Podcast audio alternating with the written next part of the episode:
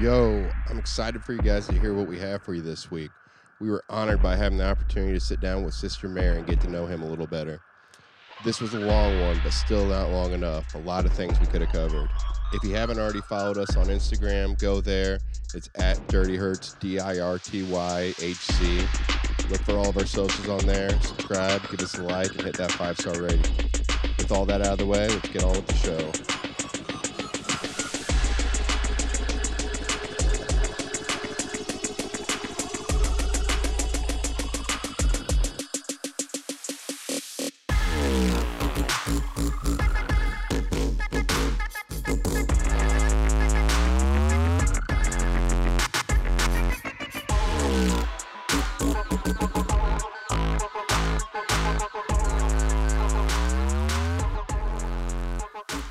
Yo, what's up, guys? Thank you for tuning in tonight. It's Slow Boy with the Dirty Hurts podcast. I got Mark, or Sister Mary, formerly known as Mark Instinct, here. I'm with Indigo Child and High Fives. We're going to have a little chat. So, what's up, Mark? Thanks for joining us tonight. Not much. Getting my vaporizer fix in. Should we call you Mark or should we call you Sister? No, What are you you can call feeling? I'm a, I'm Just kidding. regular, guy. Just uh, so happen to make music and stuff, but No, man. So I mean, like you know, I've I've I consider you a friend. We've been kind of talking on and off through like quarantine and just like I know you've started this Sister Mary project that I absolutely think is phenomenal. And honestly, in in my my opinion, I would just classify it as like forward thinking bass music. Um, I think it's definitely like more of that highbrow, like artistic content and just like the whole project and stuff. It's it's like art, you know, the whole thing, in my opinion, you know. But I, I know you have a, a long history, so if you want to like kind of dive into it. going from like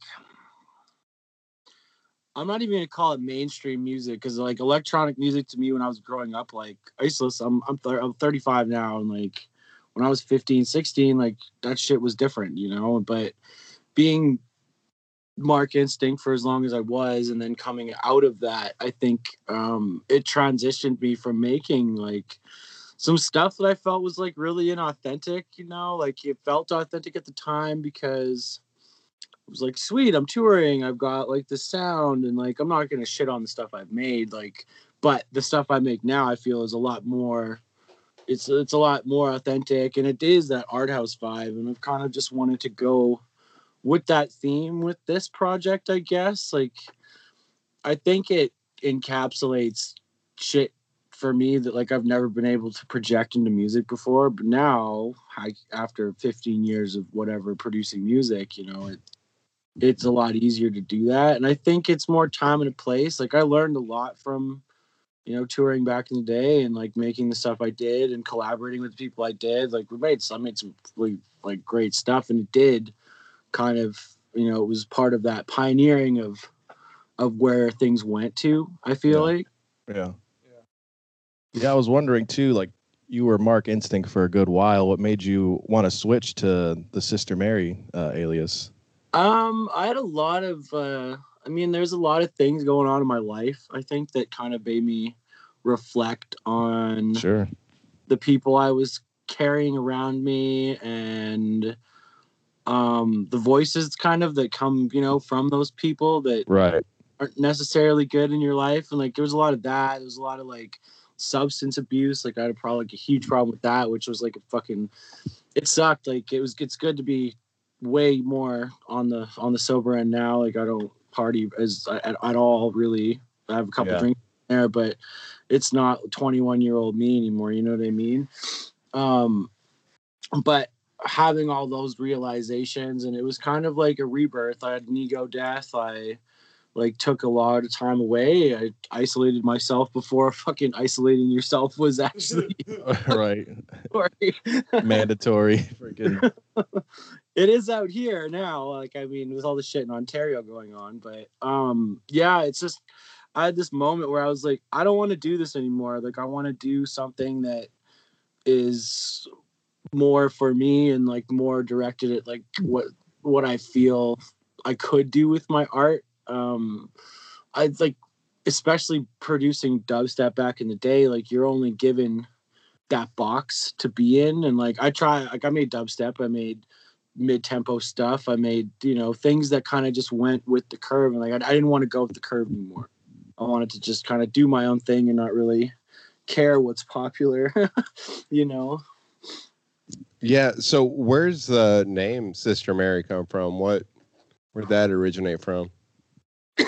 I pitched this idea to like an old manager of mine. I was like, man, because we were trying to figure out ways to keep my old project going, and I was just like, I don't know if like I really feel it. Like it's probably just something that I need to give up. But um, I was I just had a night, smoked too, and was like, I want to do this like crazy nun fucking thing with like all Halloween, Halloween like and shit and make it super gothic but like because i really like i'm into the occult like i'm into magic i'm into a lot of that shit and like mark instinct was never that like at all it was like rough party house music and but to now to be able to like take the aesthetic and create music out of it i think is like is something that i'm not i've never been able to do but i can now you know it's it's a lot more of an open playing field, especially to get into visual shit. Like I want to make a horror movie one day or something like that. Like that'd be cool Yes.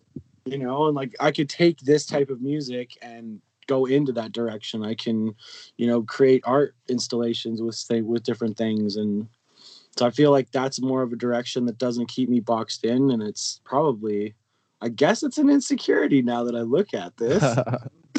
Shit. but yeah, I just I don't ever want to box myself back in again. So making whatever I feel like is how I want to do this project. And yeah, that's where it all kind of encompassed from. And I pitched this idea, and that's where it started. And three weeks Yeah. later, single. I'll say that's super dope because I'm I I really enjoy like more of the darker sounding uh, music of electronic stuff. So that's really dope to hear that you're going for that. I always love when people do that stuff. I definitely Yeah. like some misery with my music, that dark stuff. Yeah, absolutely. I was joking with somebody the other day. I'm like, man, even if it's like a major scale, I'm gonna make it sound minor. Like I don't even give a fuck. I mean, there's there's a time and place for that upbeat stuff, but I don't know.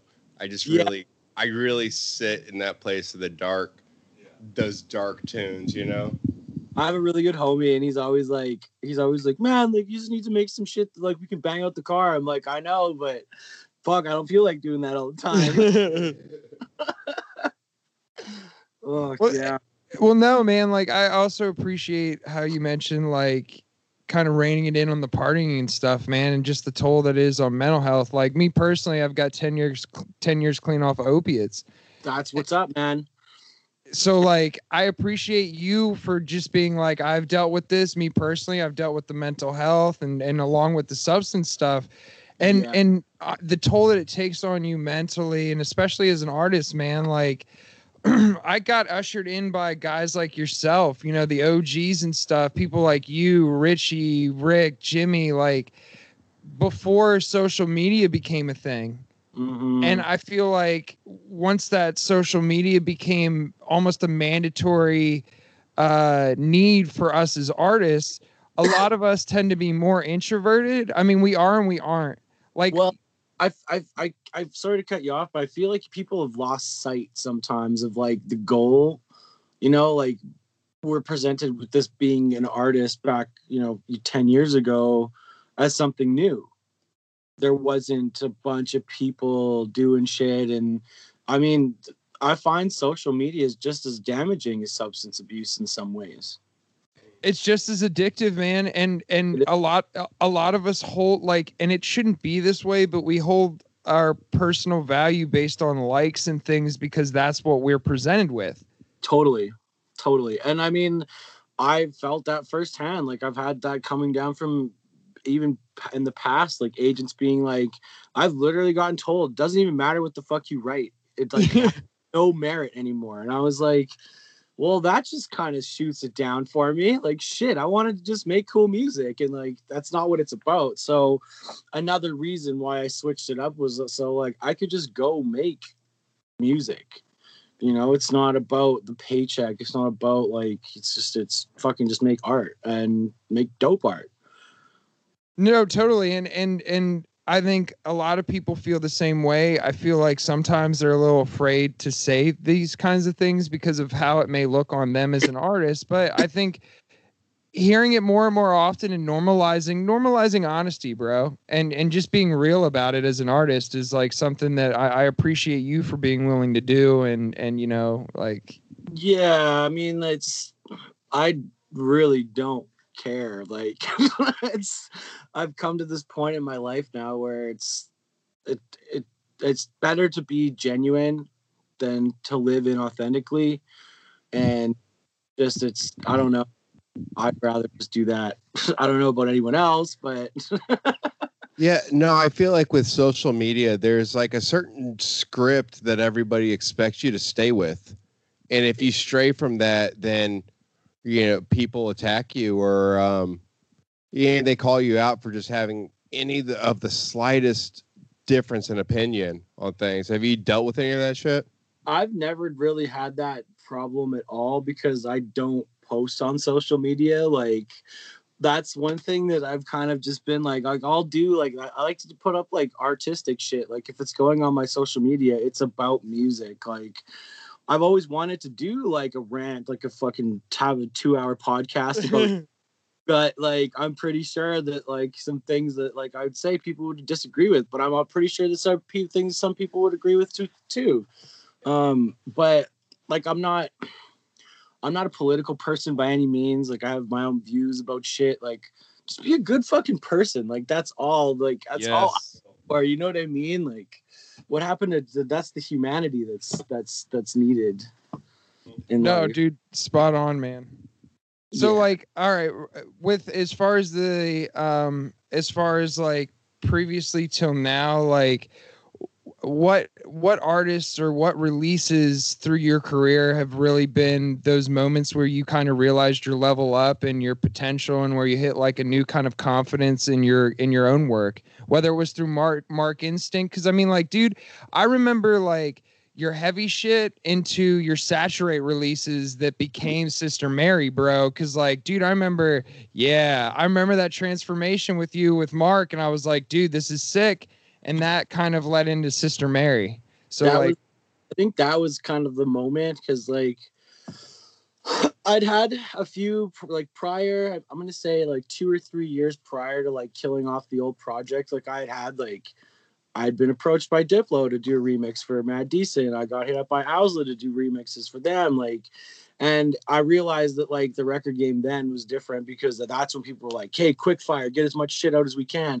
Anybody we can get to remix, let's put it all out, put it all out." And like a lot of that shit never even got released, which kind of sucks. Like it's you go and do all this work, but I was like, okay, like I'm getting I'm getting some shit come in and then the, then the saturate thing happened and when Noisia had premiered it on their radio, yeah like holy big up big up this is big. Yeah, I was like, this is huge. And it's funny because years and years and years and years and fucking years ago, a homie of mine and I had booked Noisia to play here in a in a community center with like fucking 600 people. We were well over capacity. The cops showed up like wild as fuck. And like it was cool to just fucking see it being like, wow, like I was that young in, you know, a scene. We were just throwing parties and now like these guys are shouting out my tunes.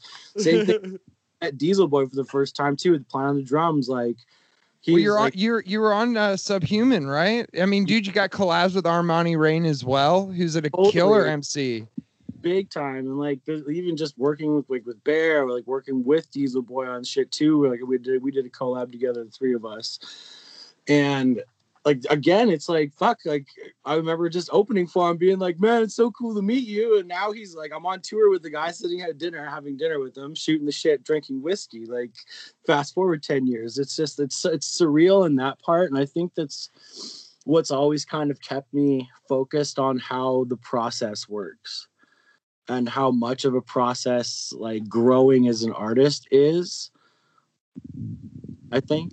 Yeah. So, I mean, how long were you doing things before things started popping off for you, really? Um, well, I started making music.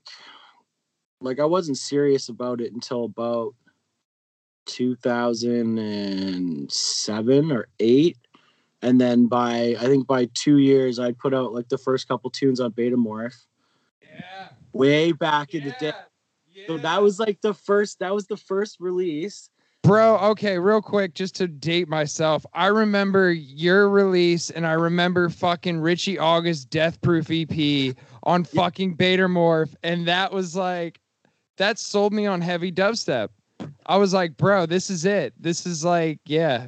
I mean, Yeah. eh, th- even now, most of that shit would be considered riddim. You know what I'm saying? Just on structure.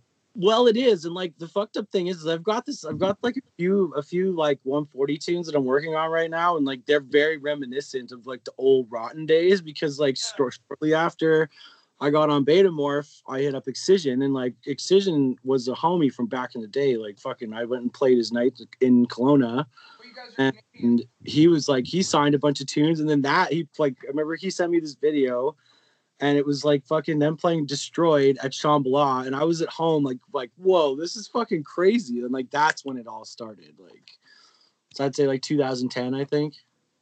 Nice. Did Did you have any musical background before that? Did you just get straight into production? Yeah, I just went right into it. Like I'd had I'd had Fruity Loops and I'd had Reason for many years. Like when I was younger, like I'd skateboarded and like listened to drum and bass, and then I was like, I want to learn how to make drum and bass music. And got a shitty copy of Reason. Dude, like- Reason is so sick. yeah, my parents' computer and learned from there. And that's when I I'd never really taken any formal training. I went and did like an internship for for mixing and stuff like that and just like sound design and shit. But 99% of what I know is self-taught. Like, Nice. yeah, it's trial and error for sure. Well, and especially back when you were starting that stuff, like now we're so spoiled with all the tutorials and shit on YouTube. There's Oh. so many resources to learn this shit. But back then you couldn't find any of that shit. No, It was message board. yeah, you'd go on like you'd go on like Dogs on Acid or something like that, and fucking the drum and bass forums and stuff, and they'd be like guys being like, "Yeah, man, like you got to use this sampler," and like it's It it's was pe- it was people like Rick shitting on everybody's work. shit posting on message Shit board posting. before Shit. shit posting was cool. Yeah, yeah, yeah. Before people got butthurt. oh my god.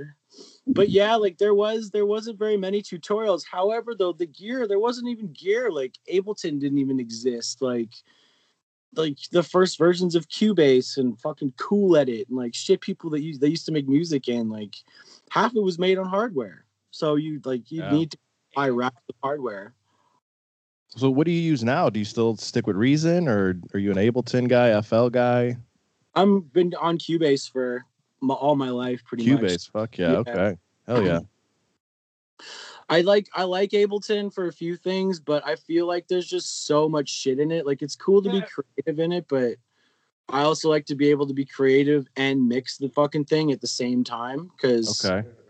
it's like I can I can do all my sound design and mix my tune at in the same in the same way. Like I feel like Okay, with yeah.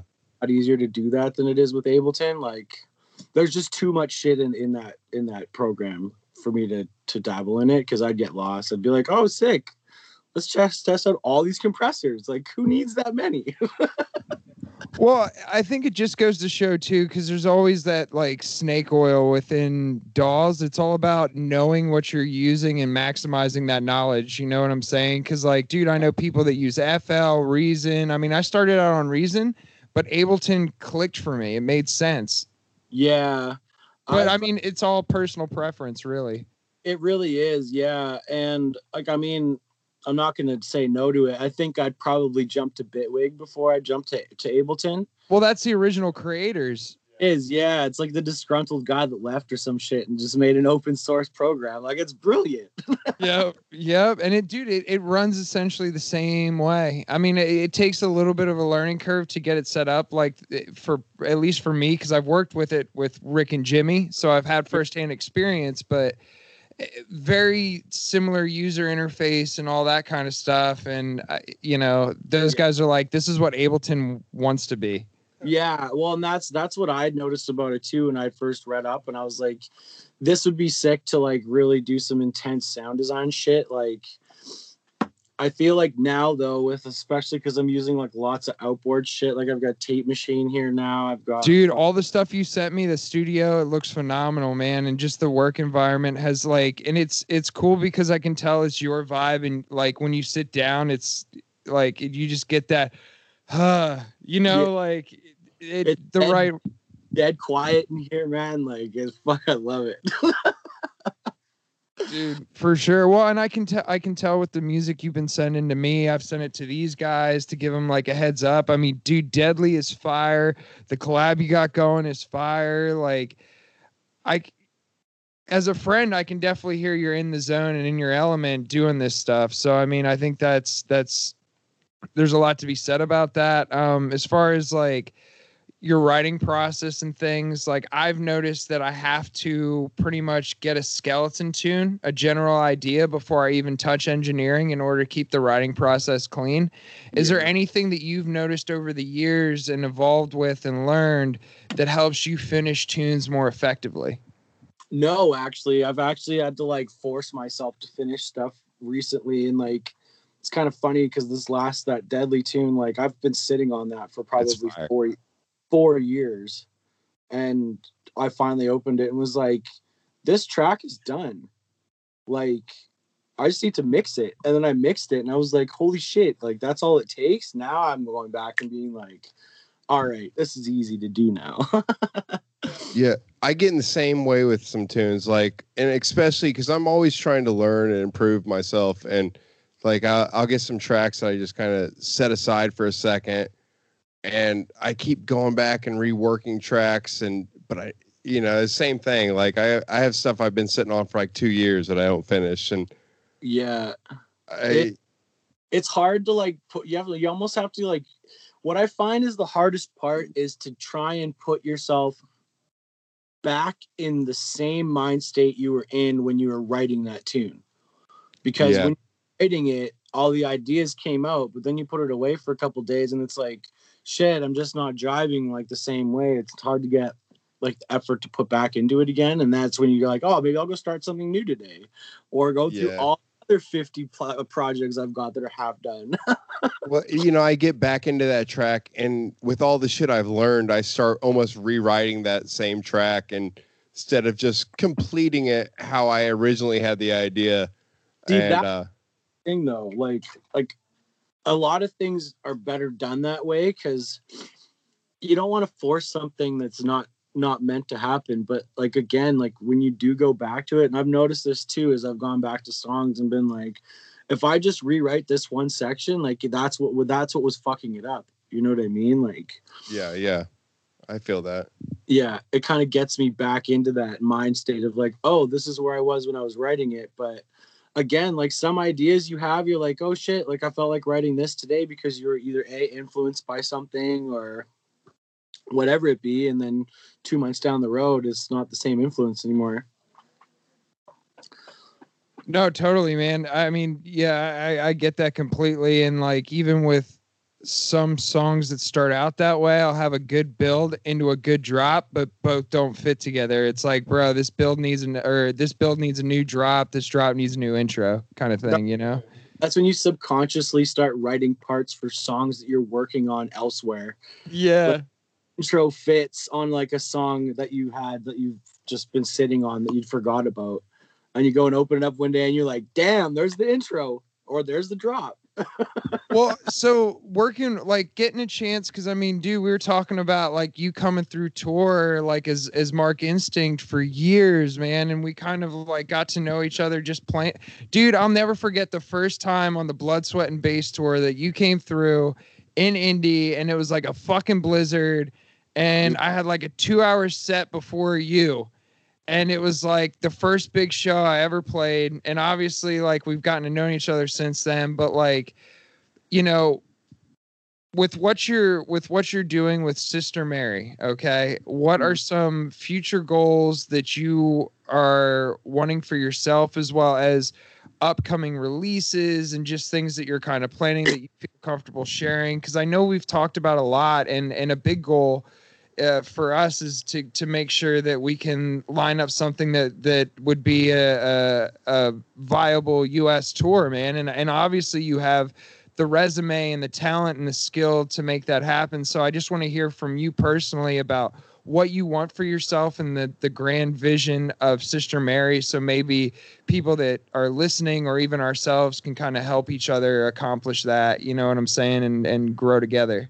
I mean, just it's more right now. I'm getting music out again, which is like it's taking steps back. Like when I detach, like I detach, like I go out and fuck off to the woods for like a month and like shut off my phone. You know what I mean? Like I don't tell anybody where I'm going, and it it kind of helps me ground. But again, like you don't get to put out music as fast. So I think like in the future there's gonna be a lot more consistency and I really do plan on doing like some like I want to do like a not necessarily like a merch line, but like a clothing line, like uh, like aside from this too, that's still under the umbrella. Yes, but i would wear it. Yeah, I've I've been doing like some consulting and like I do mix work. I do lots of other things, and like I think that that's just kind of where I'm going to dedicate and forward my business to. Like you know, it, and even just not necessarily the business, but the vision of having just this like a like a just an art out, outlet of some kind where I well you're creating a you're you're creating your entire brand man and you're you I would say you're more of an entrepreneur. I mean you got your start with music and things but what you're talking about is definitely more of an entrepreneurial idea. Yeah definitely and like I'd love to get working on like some films and like working with like scoring and stuff like that too and there's a couple like uh, like a lot of music that I've been writing is on that very slow dark like very reminiscent of like a Lorn vibe or something like that. Um, yeah. And that's the kind of stuff that like I feel is like is like I want to do more with the visual end of things. Like I really want to get into like music videos because I grew up watching music videos. Like that was the shit. yeah, dude. I remember bro waking up waking up and managing to find out what the blocked number to mtv was at like five o'clock in the morning in the early like mid 90s and catching like prodigy smack my bitch up and nine inch nails closer and just being like horrified but inspired at the same time as a kid like you know?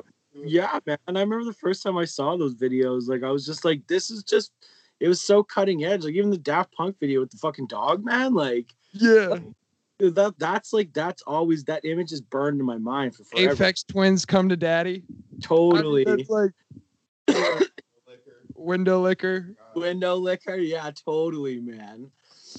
Yeah, it's it's it's just like it's a lost art form, and like I feel like that's kind of like where I really want want to go with things. Um, right now, like I've been I've been producing like um and engineering a bunch of stuff for like a good friend of mine and i feel like i've always had like a strong suit doing that too so i definitely like want to spend some time adapting to that and putting that type of work into into this too and kind of branching off into other projects because like i love i love like electronic music for for sure but like there's just there's so much more to like the skill set that i can bring to shit now that i'm like i want to do this type of stuff with an acoustic record for somebody you know what i mean or yeah try and start it like establishing artists and like building artists like maybe start a management company later on down the road like like so something small you know that that caters to to building people authentically and like giving them the proper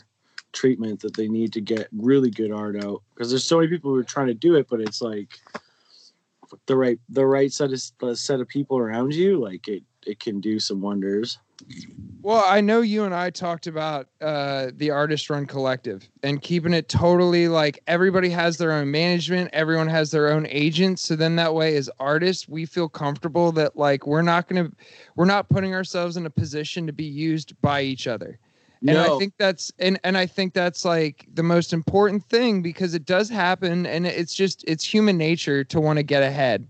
It, and I think. Yeah Uh, and like I just think with that idea and just starting a completely not almost like non non for profit artist run collective to where we incorporate visual artists, audio artist, like everybody to where we have that trusted group of people. So it's like Mark, if you've got dudes up there that are sick with the visuals, let's mm-hmm. let's work with them. Let's get them out there, you know, because like that's what it is and and and within that network we have trusted people to be like yo my guy's going to get work done properly on time you pay him and you're not going to get screwed over Yeah, definitely. I mean, there's a lot of integrity and like especially lack of integrity in this industry too with like a lot of shit. Like I mean, the amount of times that like I probably should have been like, Hey, you mind if I get a little bit of money because I feel that I'm worth it, where I didn't, where I was like, Oh, I'll just keep doing this shit for the exposure. Like like that's great and all, but like you end up getting roped into that where it's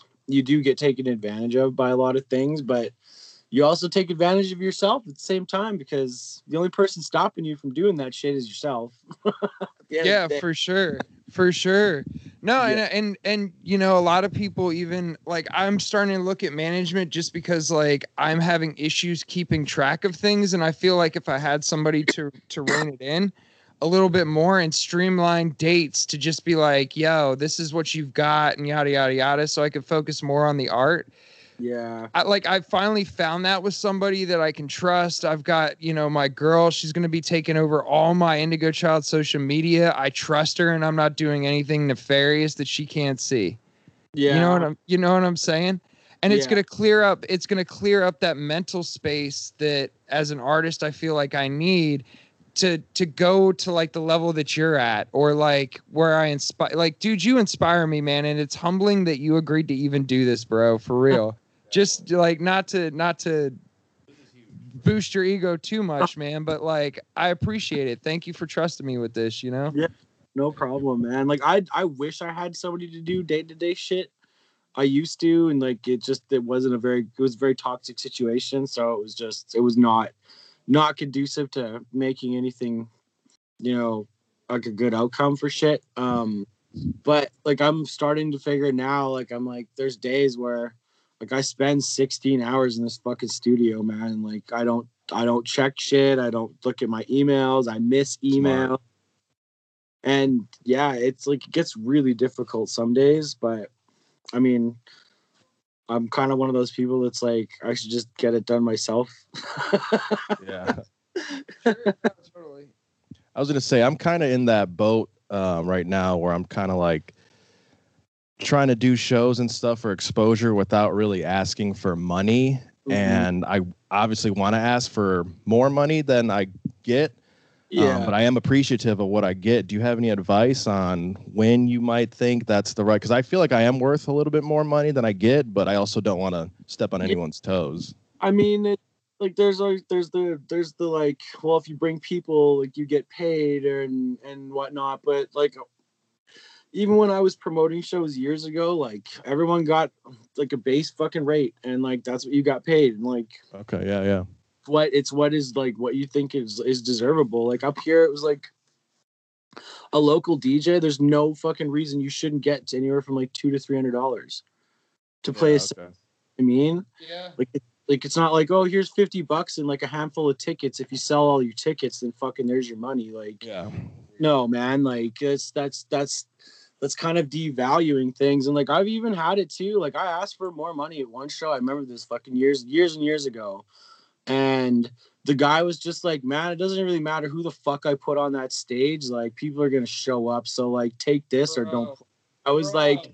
I was like, peace out, man. Like, go fuck yourself.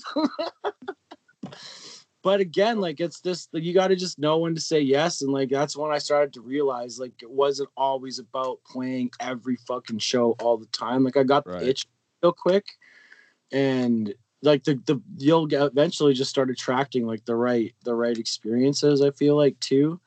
Um, but I guess it all depends on like where your direction is too. Is like if you're a producer, then like hell yeah, demand some money. Like you're up there playing your music. yeah, I'd say most of the times I am playing at least 45 minutes of an hour set of original stuff. So like when I first, yeah, I was gonna say when I first moved out to Indianapolis, of course I wasn't gonna be like, I need 300 bucks or I'm not playing because I didn't really have people showing up. But now I, people Uh, show up for me. So now I feel like you know maybe this year I should add an extra 50 to the. Absolutely, man. And like uh, like it's not even you look at it like you're just asking to have your costs covered for your one, your time, you know, your time for digging for tunes, your time for making that set, like countless hours that go into it. And yes, it is for the love of it, as like for sure, for sure. But like there were days when like I was taking days off of work to go and like prep a set for a free fucking Yes. and Yep. like I see the promoter after with his fucking stack of money, and I'm just like, bro, like but but but I mean, you know, we're kind of we're kind of old enough to remember. Like I told these guys, I'm like I'm gonna date myself, but I remember back in the day when it was acceptable to take a CDJ for not getting paid. I've done that. Yeah, oh man, I've taken. gonna date get- date ourselves a little bit, Mark, even though we're around the same age. I was not a very nice person when I didn't get paid back in the day. Like I'm a changed individual now for sure. Like there are proper ways and outlets to go about getting your money, and taking a CDJ is not one of them now. But um, yeah, there was a I was gonna- time. I was gonna say I can't really. dude dude it was the wild west. It was the wild west. And it like commercialization definitely streamlined it. Contracts have helped us protect us as artists. At the same time it shows like back in the day like as an artist you really had to stand up for yourself. And Yeah. and like so and this is the thing that i'm uh, that i had to kind of come to terms with and and i'm i'm curious as to what you feel. At what point do you hit that okay i'm paying dues and i'm no, and and switch over to i'm valuing myself as an artist I think uh like there's certain things that like I mean like if you get approached by somebody who's like, yo, I want to use your song in a TV commercial, it's like, hey, I want money. Or like, yo, I want to use your shit. It's like, hey, like at least be compensated for that portion of it. But like when I go to look to like to work on things or like have a goal and be like, hey, like if I want to get like a placement, I'm gonna go spend three months working on an entire library of fucking placement music and then submit it because that's kind of how I see that. And then when I have that value of getting established in something like that, then I can be like, yeah, I want this amount to do your entire score, or I'll do this for this much money. You know what I mean? Like, I think it's more of just it's like it's like going, it's like working a job. Like I've worked a job my entire life, and like you don't get raises if you suck. Exactly. like you got to go through like an no evaluation. participation trophies unfortunately Like, that shit's that shit's ridiculous, man. Like it, it's just brutal. But yeah, I, I think I, I think I've just had that mentality my entire life. Like there was only like a period I think of probably four years or five years where I just toured full time and that was it. But the rest of the time it was like work Monday to Thursday, get on a plane Friday, fucking go do some gigs, back at work 6 a.m. Monday, like for years. Mhm. And that's like that's what you got to do, I guess. Yeah, this kind of changes subjects, but you mentioned something about horror movies. yeah. Wanted to do that, man. I'm the biggest fucking horror nerd, Oh, and I, I honestly, you know, Rob Zombie, Marilyn Manson, all those people like truly inspired me. You know, Nine Inch Nails just have that like dark edge to their stuff. I love that um, Rob Zombie is making horror movies now. But uh tell me about that. What I think I got into it when I was really young because I remember when like video stores existed and shit. You could go and just like fucking like raid the horror section and like I yes. grew up watching like all the Friday the Thirteenth and like hmm Candyman and like all those old shitty movies. Then then So, that Wait, you said you said you're 35. yeah Did you ever see Monster Squad? no Uh, it's cheesy as fuck, but it's got all the like classic horror, like horror monsters in it, like the swamp, like swamp creature, Frankenstein, Dracula, Wolfman. oh my god It's okay. almost like the Goonies of horror movies. yeah okay I it's remember great. Seeing this. I, this was probably I might have been way too young to remember this part of it. This hold on, when this came out, 1987. So yeah, I was born in 86. Okay. Yeah, so I didn't get I didn't really get into a lot of this until uh probably like the early 90s. when I I, was in elementary school.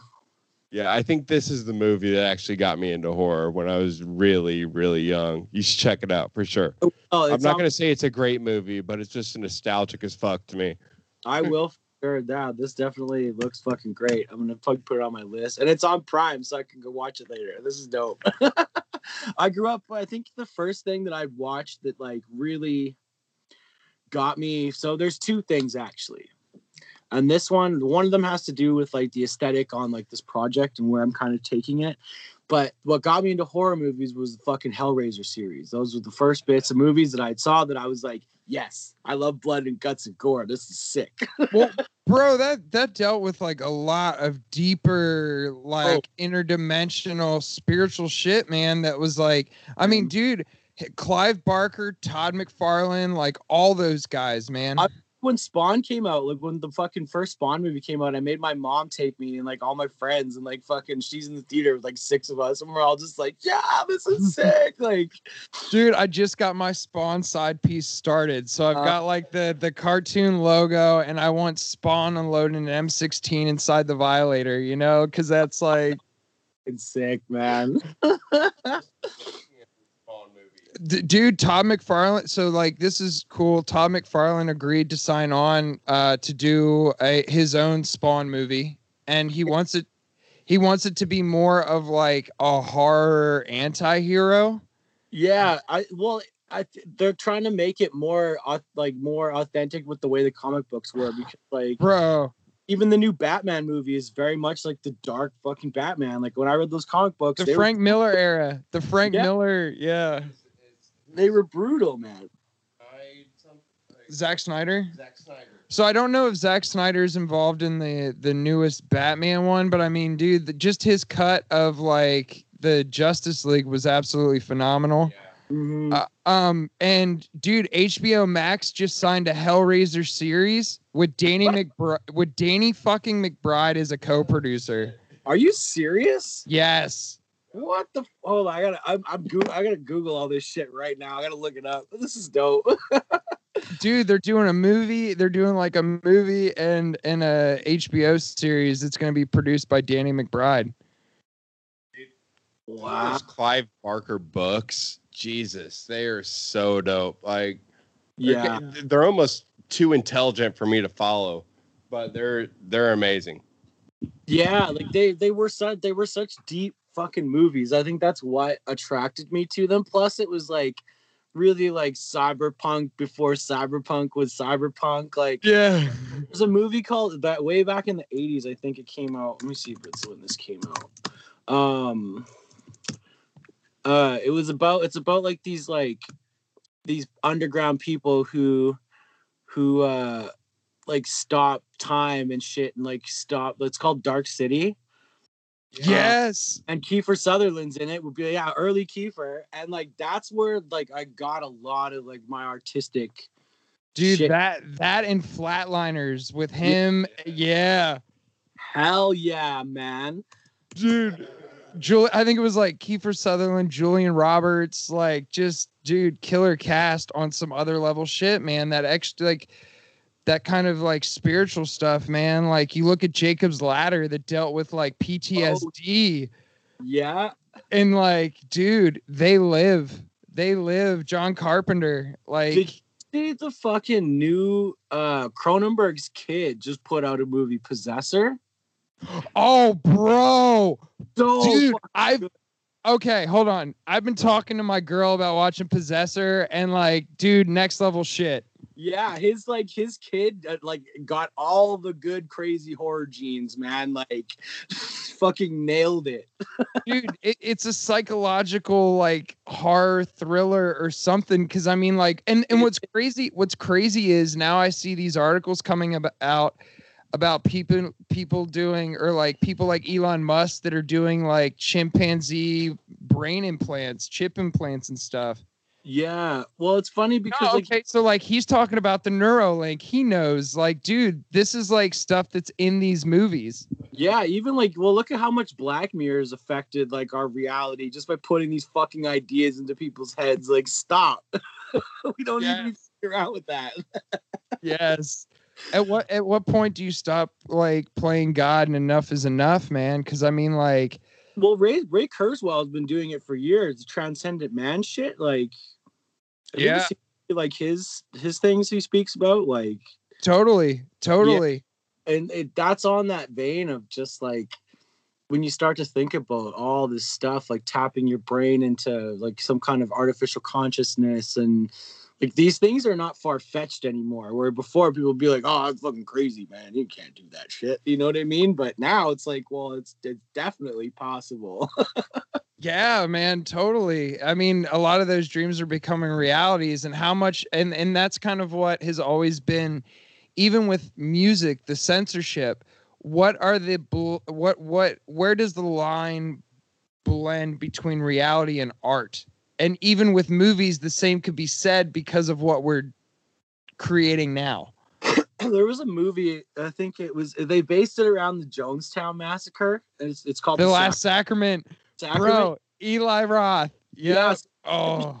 it off halfway through because I was like, this is fucking way too real, man. Like I like I had like nightmares about it and shit. Like it like it really hit me. So did you know that Jim Jones, that guy, had a ch- had a had a church here in Indianapolis? Yeah. I think because I, I remember like I got really into cults for a while, so I like I did a lot of reading and like watched a bunch of documentaries about him, like the Heaven's Gate call. like Bro, they just released some new shit on that, man. Wild. The the Hale-Bopp. you can still join it. The website's still there, man. I looked at it the other day. I was like, what? the It's like, so you want to join a cult? I was like, oh, this year can't be worse. well, and I mean, you know, I there's there's a lot of those instances, and even what like kind of what we talked about. Like me, I would consider myself like a mix between Wiccan and Buddhist or Taoist almost with with my Native American connections to the earth. And and you said that you like to go connect or you like to disconnect and connect. yeah, well, I'm like, I'm a Taurus, so it's like that's very much like Earth is like my shit. Like I need it in life. Um, I need it more so now. Like even kind of becoming more self-aware over all these years and getting in touch with that side of it. It's like I used to be like, oh fuck this, like I never appreciated it. Like I'd be standing on like a cliff, just fucking like on my phone. Like I'm like that's that's not how I do things now. I go and, and take it in, but it is it's necessary. Like some people need water, some people, you know, need the sun. You know, it's some people like darkness. well just kind of like yeah whatever whatever you feed yourself with man and that necessity. And Yeah. and how would you know and and how do you feel or how have you noticed becoming more self-aware of those needs and actually catering to them? How have you noticed your art change and kind of progress and just you becoming what sister mary is now? Um, it's like it's helped me to tap into being able to write what I feel. I guess is the is the best way to look at it. Like I'm more connected to that avenue of it. I'm more because you're in tune with yourself right like, there's days where I'm just like I have to sit back and be like, yeah, today we're just not writing things, or like for a week, like I'm not just like I'm just not in the mood to write shit. I'm not even gonna force it anymore. But that's when I know it's like, hey, I need to go and like do some do some clearing or like something's going because I pay a lot of a lot of attention to astrology. Um, that's kind of been in my family lineage for a bunch of years, and it's one of these like generational things that's passed down. Um, so I'm super susceptible to that and kind of clairvoyant in that nature too. So it's like there's there's days where I gotta just like go and just hide and like not talk to anybody and just even stay off the phone, like because it's I feel like I get so drained from shit like that sometimes too. But I have to listen to my body, I have to listen to my mind. Like that's what's a lot more clear now. So okay, this is another thing because I mean, with where you're at, and I get it as well. Because I mean, like, bro, you're one of the nicest people I've ever met, for real. Like, you're you're up there as far as artists and just influences that not only inspire me as an artist and a producer, but also as like a human being, right? Because of just Mm. the type of person you are. Um, at the same time, somebody that may be inspired by you but doesn't know you on the personal level that I do, they may get offended if you leave them on read or like don't answer. And like, dude, it's nothing personal. I just want to say that from my perspective and even possibly yours, it's not personal, but we have to take care of ourselves first in order to help anybody else. You do, and like I think like I kind of looked at this before, and like this this is a few years ago that I came to the conclusion that like being selfish is okay, and like it's a form of self care as long as you're not doing it like facetiously. Yes. Yeah. That's like the best way to look at it, and like the right people around you will understand that, Mm-hmm. and like they won't take it personally because fucking anybody. I used to get in my own head about that shit. Like, oh man, how come this person's not talking to me? Like, fuck, is it something I did? Maybe like I'm a piece of shit. Like, oh man, I'm never gonna talk to people ever again. And then you go into the cycle, and it's like, nah, fuck. Yeah, no, I I feel like it's really unfortunate that people expect us to be at at their you know anytime they want to contact us, they can get a hold of us and expect an immediate response. It's uh that can't be good for our psyche at No. all. No, my mom always says it all the time. She's just like, I don't need to be accessible 24 7. She runs a business. Like, it's Yeah. you got like a nine to five. You got to be able to like detach. You got to know when to have boundaries, whether it's business, whether it's fucking a relationship or a friendship or anything. Like, you got to know how to like not fully throw your whole self into everything, too. That's Yeah. that's a big, big part of it. And healthy boundaries are key to get through life, I feel like. Oh, for sure. Um, so like as an artist, do you set certain times like you deal with music business or anything or those contacts or you just kind of do it I- when you can? I go with the flow. Yeah. Like if I see like an email happen or I have an idea, if it's like 3 a.m. and I'm like, oh shit, like I have an idea to like get in touch with this guy, like, like I'll just I'll just hit somebody's management up and Yeah. be like, oh while it's fresh, because like I don't have a manager dealing with all that. So it's like if I don't do it then, I forget about it and then I don't ever get it done. So No, I feel that, but you're not like expecting an immediate response at 3 a.m. either. no, that's one of those things I just put it out into the into the universe and like if it comes back, dope. And if I want to go and like follow up, I will. Like it's Mhm. It's kind of on that on that tip now. I've been like I've been kind of rough with like even the last year of just getting projects done, but like life has happened. Like I didn't expect a pandemic to happen and like lose my job and like all this other type of shit. So it's been like that's been the last year of figuring that out, which is like anything other than like trying to survive. If it's not in there, it's hard to even put attention to it. No, totally, and that's understandable, man. I think eh, like unless you're unless you were like set beforehand. I mean, dude, I think everybody that's listening tonight and that's at least in part eh, of uh, part of this conversation relates, man.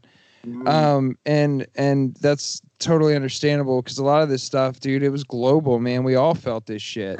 what he did exactly and like there's no like there, like it's like i see lots of like i saw something the other day it was like man if you haven't like done shit this year like you fell off it's like man people are trying to fucking like not lose their fucking marbles Yeah, bro. Well, I mean, dude, here in the like this is the crazy thing too. Like you're in Canada, bro. Like there was a there was a an active shooter, a fucking public shooting that happened down the street from our crib at a place at a place during my shift that I was going to be uh, looking to apply for. My Yeah. girl's sister worked there right before that shooting happened That's and I mean, dude, that's every fucking day here in the U.S. And you in Canada know, like, I I, I appreciate your. I feel like I'm going crazy because like everybody wants to defund the police or take away guns. Everyone else wants to give guns to everybody and just act the fuck up. yeah And like, how do you see America from a Canadian standpoint as far as like, and, and I'm not talking, I'm not saying like bash it or whatever, but I mean, just objectively from an outside perspective, living in your country, what do you think and what do you see? i mean we don't have the same fucking laws that y'all's got down there um, especially in regards to firearms and stuff. Bro, okay, hold on real quick. Cause you said that, I've got homies that hit me up because of our gun laws that are like, yo, can you get me a burner? And I'm like, fuck no, bro. Like, Oh, are you crazy? Because they know our gun laws are so loose in Indiana specifically. So Yeah. it happens up here like when i like i grew up in like the like the hood part of the city for most of my life and like there's been several occasions where i've seen like houses get raided and like them pull out like an entire gun shop full of fucking shit dude like like there's a, like a guy that lived next door for years he had a minivan he stashed all his pieces in like fucking like that's the way it was it, it worked and like gun violence here like like like we see it, but it's I don't see it get talked about very often. Like there's two guys like 15 blocks from here that fucking got popped like gang style in their car. Like the car was still fucking running for Christ's sakes. And these two dudes just like face face down the steering wheel. bro like I, so i grew up in philly and i'm a transplant indian i, I lived uh, out east for a good 19 years of my life and i mean when when we connected we already were on that vibe i mean you got on Mhm. my seat you got on that caddy and we're like yo you know like i mean yeah, and that that's part that's part of like i mean even even my culture and how i grew up i was in philly during the housing crisis to where like people were people were robbing places not for money but for bread. Yeah. that's on the fucking government bro. Like you put you put anybody and they want to demonize minorities but bro there was poor white people there's poor black people that just want to feed their families and the government makes it hard Hundred percent, and like division has always been a fucking key in control, especially like from what I understand about politics and like corrupt politics for that matter that I see. Like, I mean, I have pretty strong vision, like like strong views towards like how the government treats fucking people, and like it's really fucked up, man. Like, I don't know. No, man, and uh, like that's the thing that we like. We kind of eh, because of the fact that people feel a- alienated through social media by speaking out on their beliefs. It's really hard to convey our emotions through text all the time unless you sit down and plot that shit out. And I think it can be misinterpreted and misinterpreted in a lot of ways. Like I'm glad we get a chance to verbally communicate over Skype and get to record this stuff because like like Mhm. you said, I feel like making this rant on social media and it'll be like con- construed a a different way. But like when people hear you speak, it, they understand that it's not it's not like Yeah, but I think a lot of us are confused. Like everyone's confused. Like I'm even confused about what the hell's going on. Like, and I know that like a lot of what's happening right now is like it's powerful though. Like, a, like we haven't lived through situations like this yet. We've we haven't seen like what humanity is fucking capable of doing. Like, there is a rise, there is a change happening, and it's a good change. And I'm glad a lot of this shit's getting brought to the surface finally. Like, and people are getting held accountable for fucking just just ruining people's lives you know like i just Absolutely. fucking right all right. So like something that I got, like even what you were saying, bro. Everybody down here celebrated this last election not because Joe Biden got elected, but because Trump was out of office. Mhm. And it's like, bro, why are we not hype on the dude that's leading us now? You know what I'm saying? And like that's kind of a shitty place to be in as an American. And and you know, we set we're settling progressively for the lesser lesser of two evils. 100% I didn't take, I take this like this I, I I use like this as an example when you go see a fucking band play and the sound guy's there been there for fucking 50 years and it sounds fucking horrible but he won't let you touch the fucking mixer that's what the problem is with the fucking government man Yes. you got this fucking disgruntled guy who's got the high end cranked, and everyone shut the fuck up, and they just won't let somebody who's finessed in with better hearing. Yeah, yeah, no, You- dude. I'm glad we got that. That needed to be that needed to be heard. Thank you, Mark.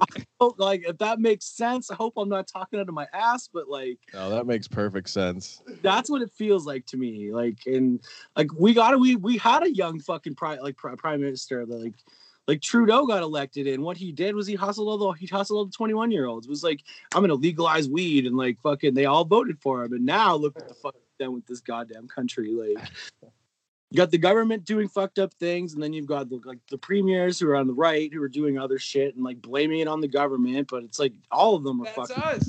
Bro, that's us. It's just different colors and different names, bro. That's exactly Yeah. what we got here. And like it's it's refreshing to at least know that like everybody the grass is always greener on the other side. And then you get over there and you realize it still smells like shit. and like having you on, it's just like, damn, that sounds like our our government government system, you know. And and do you ever feel like, uh, for inspiration, um, as far as what you write, like, do you ever do you ever look at um, current events as inspiration? Do you look at your personal life, mental health, or even movies and media to inspire Most- you to to create mostly- tunes?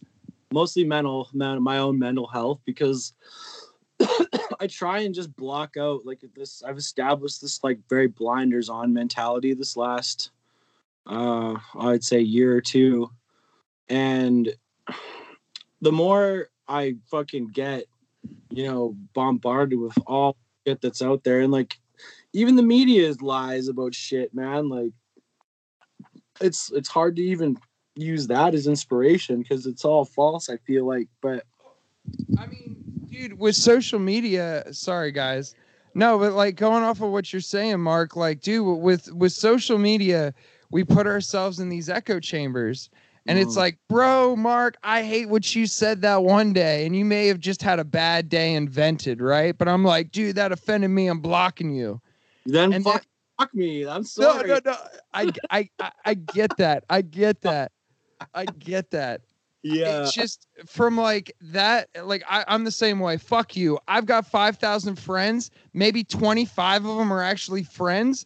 And the rest of you can fucking get offended and blow one. Yeah. I mean, like, you know, like, bro, whatever. try and say shit to offend people either. Even like I don't like to air my dirty laundry either because part of becoming aware and part of becoming like I call it being just becoming finessed is sitting with your own shit and not fucking dumping it on somebody. Like I used to go to a counselor and like for them to just sit there and go, mm-hmm, mm-hmm. Um, motherfucker, I could do that. Yeah. like, you know what I mean? Like, but no, like it's more, it's easier for me to just not vent it out or like put that shit into the cloud sphere and just sit with it and be like, why does this make me feel the way I do? Like, instead of being reactionary, like I, I, I used to be like that. I used to be a very angry person for a lot like a long time. And it's definitely like a trait that I'm glad I got rid of because it helped me become aware of the things that and the distortions and bad habits that like I, I do and it helps me get over them a lot quicker now. No, dude, totally. And and I feel like some of that too, even reflecting black back, is just like a lot of us are products of our environment, and it's not necessarily as like for me personally, like I haven't lived your stereotypical middle class white dude life, and I've I've had a lot of friends that have shown me very very drastic lifestyles that I stereotypically by society shouldn't be exposed to Right.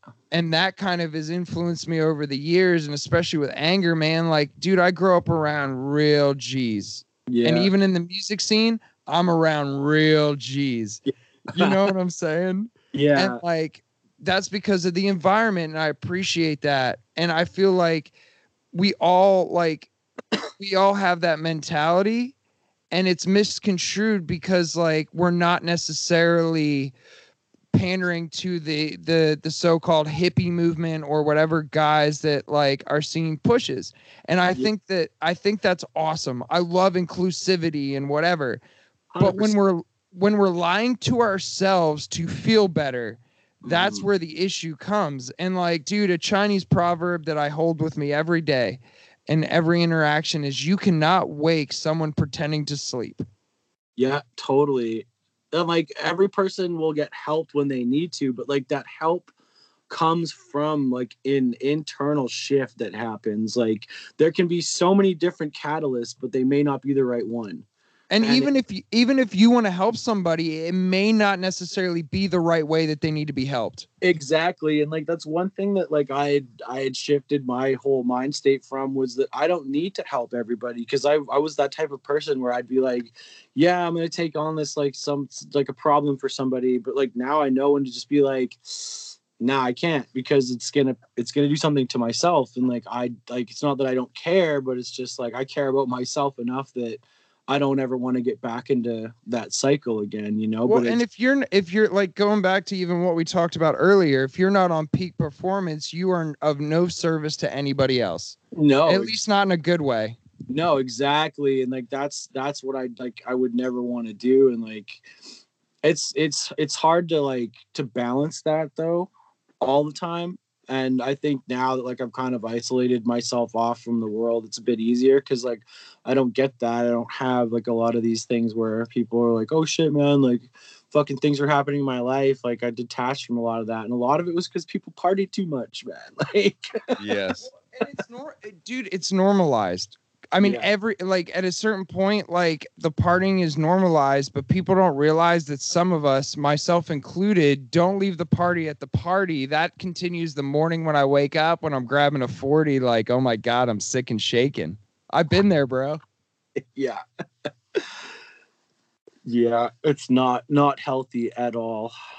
No, so you know we were talking about kind of you know you have a different perspective come uh, being from Canada, and Mhm. I did I've been so ridiculously addicted to t- addicted to TikTok lately, and um, there's all kinds of shit talking about lockdowns in Canada and the Chinese and Russia coming in.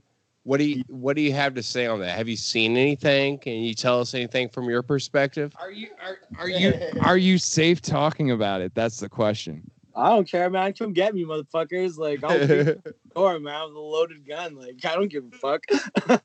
No no no. I'm not gonna do that. But um i mean i see a lot of shit happening all over the place. But again it's like it's not very talked about. Like i've heard of like Canada signed like a treaty deal with China years ago, what like the old prime minister did, and like nobody really talked about it. And now there's like this huge thing where people are like, "Oh my god, like there's Chinese military here." Yes, there are because fucking they signed this shit ten years ago, and like they've always known. Like I've got friends who live out in Salt Spring, and like they've seen the tanks, like they've seen them training and shit. Like it, uh, but who knows? Like if this, like I don't think like most of these countries would be stupid enough to start like a third world war with like an invasion or some shit because like that's the only outcome i don't feel that would be the be the future but like lockdown I think they're doing they're doing a good enough job here in the U.S. though, and in, like eh, remotely with like 8chan and this whole QAnon bullshit.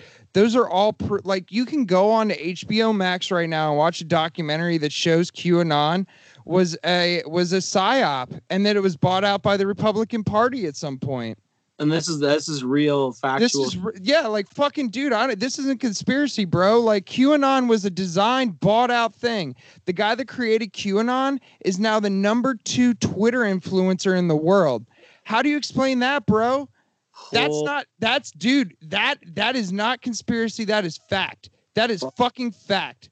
that's crazy man 2008, we went into the housing crisis. I don't have a problem admitting this because you got no fucking proof, but I was burning couches and hoods to keep the police from coming down in armored trucks because, bro, we had the housing crisis during Bush. The same thing that happened in Chicago when they locked them down and raised the bridges. We dealt with that in Philly in 2008. We're crazy as fuck. Our football team has a fucking judge, jury, and jail in its stadium. We do not care, bro. Like, and I mean, dude, no, no, no, no, no. I'm just saying, like, bro, this is facts, man. And what you're what you're putting together is some things that I've read into a 10 to 20 year plan. By Yeah. 20 by 2030. i've looked at like the agenda 21 shit that came from united nations or whatever the fuck that was and Dude, re- UN, the UN people don't realize was the idea of Hitler's right hand man. You look it up, the EU. The Yeah. EU, the Eastern or the European alliance was drafted up by Hitler's right hand man and is now enacted today. So who the fuck do you think won? The United States and everybody else bought up Nazi scientists for the knowledge. We didn't need the muscle, we needed the brains. Yeah, well, I know. I remember like when World uh, when World War II was going on, right after the war, the United States had hired the same rocket scientist that was working for the Germans to like get into their propulsion theory and start building them nukes and shit like that. Like they were taking that technology, but they were also on to like the fucking UFO shit. Like that's what it was. A, it was a technology race. They were trying to get as much shit as possible. I And how like. much and how much of that shit was divulged during COVID, bro? Like UFO information came out of the US government during COVID. We had the most we had the most astrological astrological events ever in history last year in 2020. Yeah, the okay, like that's facts. You can look that up. they just put they put out like a coin in like 2018 or something and it was to commemorate the like the guy that got abducted by aliens in Saskatchewan or some shit and it's like a fucking glow in the dark coin and it's this guy like laying on a hill and this UFO is beaming down and like picking his ass up and it's like you can buy this thing and it's like an actual it's an actual happening here. Well, How how much do you know about like the Ojibwa people in northern Canada? And the Native Americans in your land? Uh, well, I mean, indigenous people, like I like, there's t- there are tons and tons and tons, and I've met, I've I've got to like, to, like I've had the privilege of actually like going, um, up north, like to uh, like I I used to work, um, do broadcast stuff for court cases for oil companies who wanted to pass like a building project, but they need to go through certain levels of like a court system because to figure out what kind of fucking animals they're going to kill like how bad is it how bad of an impact is it going to be on the environment and like as fucked up as it is like some of these oil companies and some of the shit i've heard like these fucking companies talk about it's like yeah we might wipe out like this whole species of fucking No, but bro, it's genocide. It's Yeah. genocide, dude. It- It's it's genocide. And that like the thing that crushed me the most though was like hearing like the chiefs that that came and and talked and like gave their two cents about what the fuck this like the the actual impact is of the of their land like this is like their their food like that's being fucked with this is their livelihood that's being fucked with like and I mean, you've seen you've seen Poltergeist, right? yeah Just imagine just imagine building your country on that, and that's what we've done. yeah it's it's it's really rough up here and then there's the argument that people are like oh but we need all these fucking oil pipelines and all this shit to get our economy going. It's like yeah no you fucking don't. Like Well, There's- dude, my ho- my homies like guy because I spent a I spent a year and a half on the road with the American Indian movement here, and my homie, the guy that was my running mate, that was with me on the road, and I mean, bro, like we're running twenty miles a day on average, running straight, me and this dude, yeah. And like he's from he's from northern Canada, he's in his he's in his forties, and didn't see a white guy until he was about seven or eight. yeah so like, there's still people living off the land in the old ways that are becoming colonized. that's where i that's that's kind of like the type of people that i met when i was up north. Like the place we went um you can only get in by taking an airplane. There's only one road. It only runs during the winter time and it's like a frozen lake you got to drive over and like just talking to i was talking to one guy one night and i was like so like what's your- like what's your day like? Like on on a given like your tuesday. What do you do? He's like well i get up i fucking go check the trap lines and then i fucking go and deal with like food and find dinner and like go get firewood before it gets dark. Like like that's like a lifestyle. When you know when we think about our own like my life when i compared my life i'm like fuck i get up and i stress about my bills and i stress about being at work on mm-hmm. time and the 15,000 things i got to do for sh- people and like other shit and like it's like that like it's it's a total it's a total di- totally different perspective like as to why like like, like if your if your life like depended on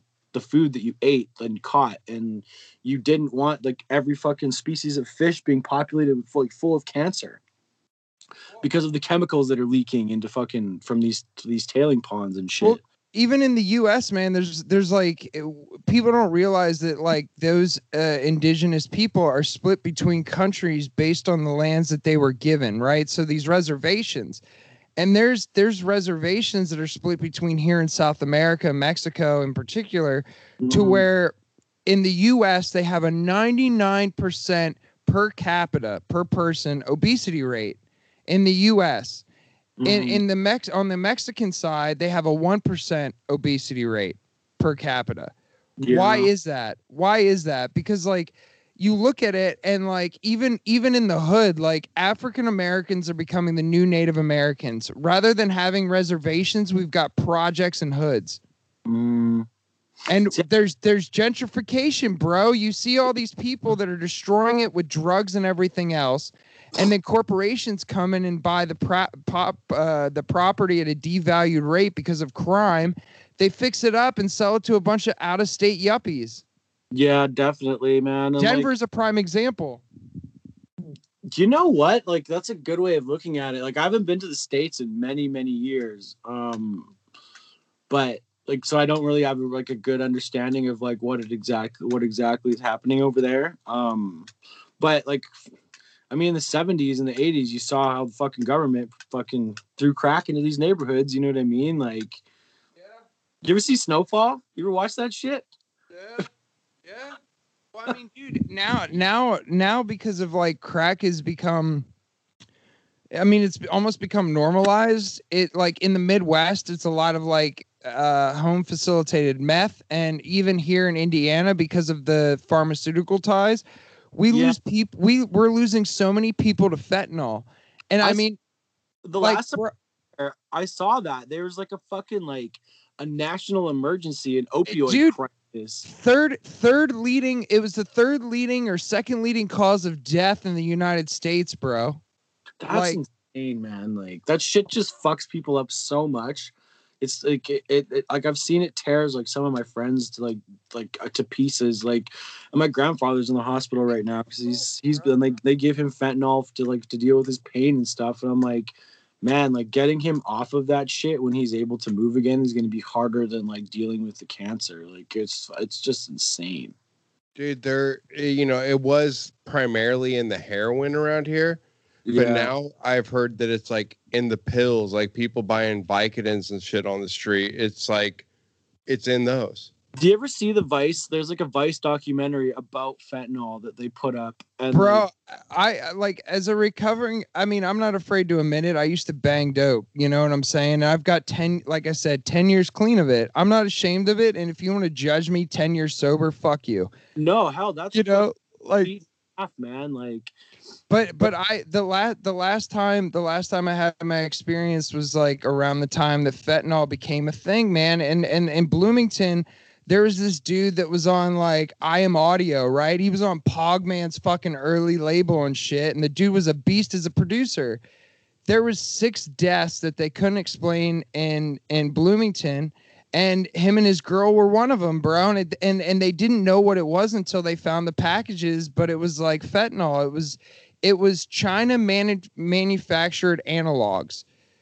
that's So the analogs are the ones that like are legal because they change a chemical, but it still has the same effect, just like they did with MDMA, the the bath salts. yeah, yeah, that, that I remember that for sure. They, I can't remember.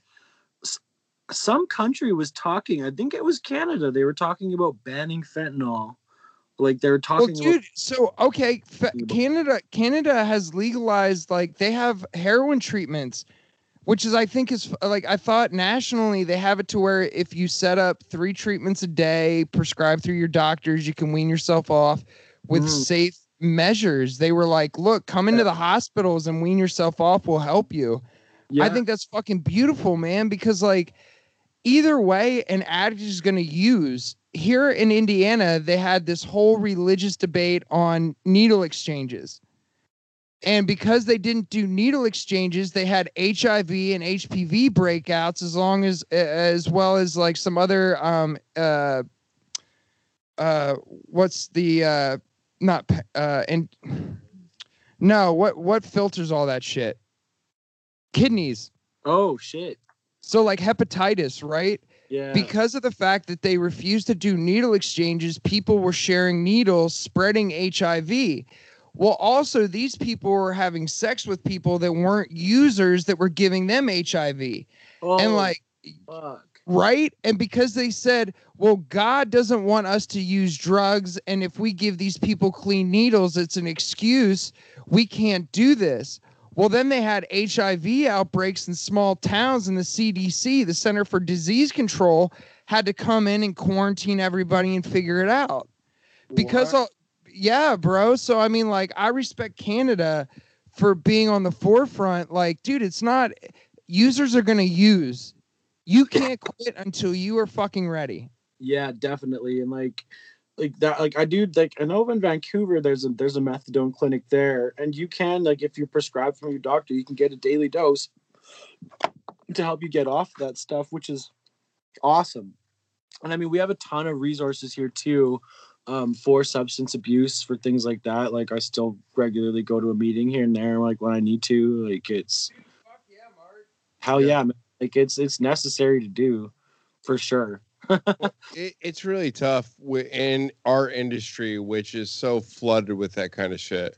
Yeah. Maybe at least here, not so much heroin and shit like that, but I mean, there's still plenty of other substances can really fuck your life up.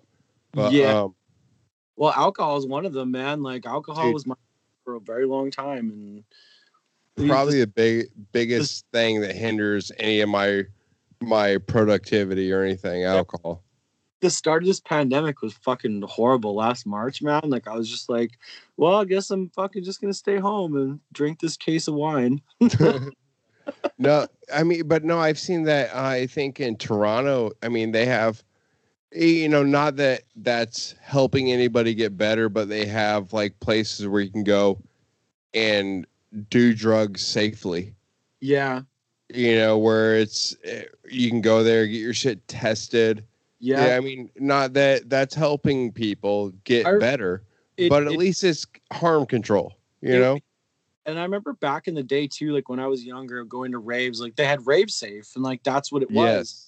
it was a test they tested all your shit there like they'd give you information about the drugs they'd make sure that like people partied responsibly and like didn't overdo it and kill themselves and especially nowadays with people putting like tons of shit like fentanyl in every fucking thing that's like in a street. You never know. you never know and like yeah like I, I see stories on the news like fucking 50 people drop drop down like at a house party all of them like all got hit with this shit and it's like one what possesses you to fucking do that to people like like i i just don't understand like like if it's a money thing Well, I mean, dude, I had I I was playing a festival, man. I was playing a festival in Michigan, and I had some random kid that caught my set come up to me afterwards and looked at like it looked like he was handing me an herb cart. And my homie grabbed it and turned it upside down. And when we saw the way that the liquid moved, he was like, Bro, why are you trying to hand my dude a DMT cart? Like for real. The dude just handed me to like it was like a regular herb vape cart. My homie was like, Bro, if I see you again whip that out around a group of people trying to hand it off, I'm gonna kick you the fuck out. go You know? But I mean, like, we've got people looking after each other at the same time, dude. Like, you know what's in there. How are you gonna hand me something and not tell me that it's gonna do that to me? If I had a if I had a herb cart, it's a little bit different than blasting or trying to blast me off on Deepsters. I know my shit so I can handle it. But like, bro, when you're out there and you're doing that, like, you know, you can't, you can't, especially now, you can't do that to people. And our younger crowd, we got to make them feel safe. If I'm going to do DMT, I'm going to do DMT in an environment that I feel safe with people that I trust and whatever.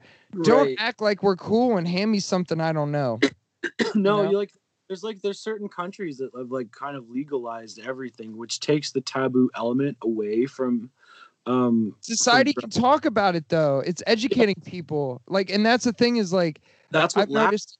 education though. That's what that's what that is, is non-existent in a lot of places is that education and reinforcing, you know, healthy practices and just and and re- outlets to be like maybe you don't need to do it. People who are addicted, like it's easier to get them off of it. Like stuff that's catered around the party scene, like instead of it like going Well- to an, a meeting. if it's not so tab if it's not so taboo and illegal i think it does give people the freedom to come up and be like yo do you want to hit this it's this and not necessarily have to feel like they have to be secretive or hide shit like i can't tell you how many times that i've seen somebody that has passed away due to some shit that they thought was something else. And they were doing it privately bro. And everybody else like even in the us like me personally from my experience like i had a situation to where somebody was scared to call for help. Yeah, and that could have killed me bro. That could have Yeah. left that could have that definitely could have killed me. And yeah. i and it comes with the t-. and it comes with the, you know it comes with the territory so it's it's like when you're doing it you kind of know what to expect so i don't harbor resentment at the same time it's our societal laws and our understanding of these things that that imprint those ideas and the in the caution or the scaredness the intimidation to actually reach out for help Right. Well, and it's it's harder to get over that aspect because then you're there's such a stigma with being an addict. You know what I mean? Like addicts are not bad people. Like they're they're they're not fucking outcasts of society like a lot of people like view them as you know what i mean? And that comes from like the older generations like oh this fucking pothead bum you know what i mean? Like fucking some of like my like ignorance. intelligent friends who like who have crazy jobs like giving lectures to the United Nations were fucking like big big advocates for psychedelics and like There's some- smartest motherfuckers I know now like like brilliant brilliant brilliant engineers and shit like like it's it doesn't matter like what that is it's it's it's stopping the addiction and like addictions to lots of things too like there's an addiction to vanity there's an addiction to ego there's that which is like all byproducts of of substance abuse too and like like one can be a trigger for that you know what i mean it's when I was younger, I used to be like super anti weed. I was like, I shouldn't do this. Like, even with Dare, I kind of like was like, yeah, this what this guy is saying is true.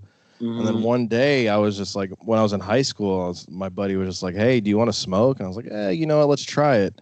And then I got into class, and I was just knocking out my homework, and it was fun. And I was like, oh shit, like.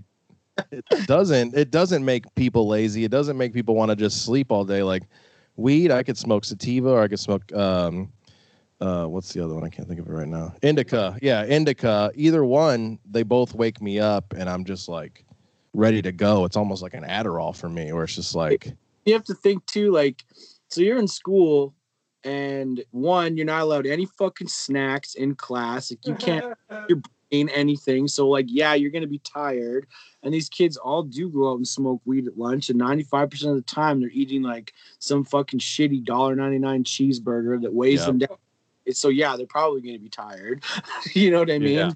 like the there's no gonna make fresh air in these classrooms and shit like it's a fucking prison most of them like hell Like, I- yeah. school at a pretty rough looking school. Like I don't know about you guys, but like it was not very pleasant. And like by like third for third fucking period, I'm like head down on the desk and have a nap. Like fall asleep. Yep, absolutely. and I didn't even smoke weed then. Like Well, and, and nowadays, man, like in 2019, I was I was diagnosed as on the spectrum, and I've mm. got a four year old that by the time he was two is is diagnosed on the spectrum, right? Yeah. And like, bro, they're telling me like even before, like my kid was diagnosed before I was. I went I went in for mental health. I decided like, you know, kind of like we all came to is like, how do we fix this shit in our heads? it's not the drugs it's not the alcohol it's like us and how do we how do we cope with this how do we untangle this web of of thought thoughts and just shit Yeah. and and so like they diagnosed me as on the spectrum and i understand it like i took a lot of of of other courses. Pr was good. Marketing to teach me how to look somebody in the eyes and have that kind of like business sense and business savvy eh, the things that autistic people struggle with. I also wasn't labeled from five on up or four on up as as high functioning so i didn't have a stigma placed on me.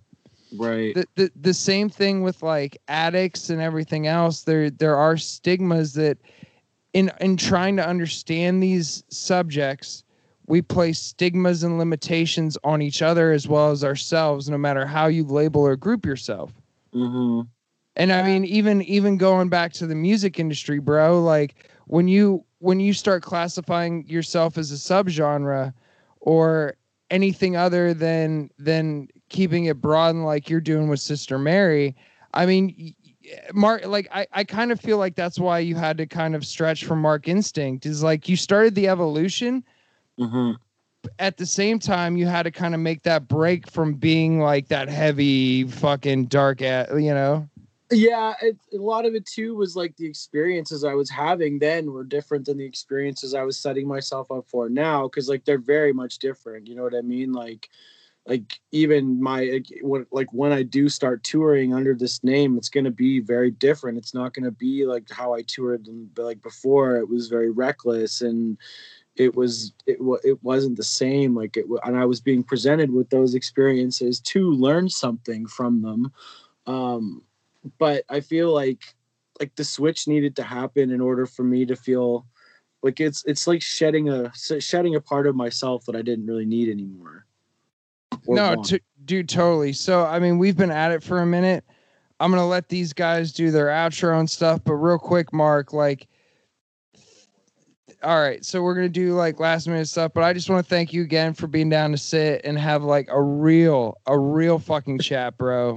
no problem man And and so from from where you're at, what are some some last minute things that you want to share as far as what's coming up with Sister Mary and just the the goals and where you're heading in the in the future? Like, dude, this is where we manifest this shit. So like put it out there.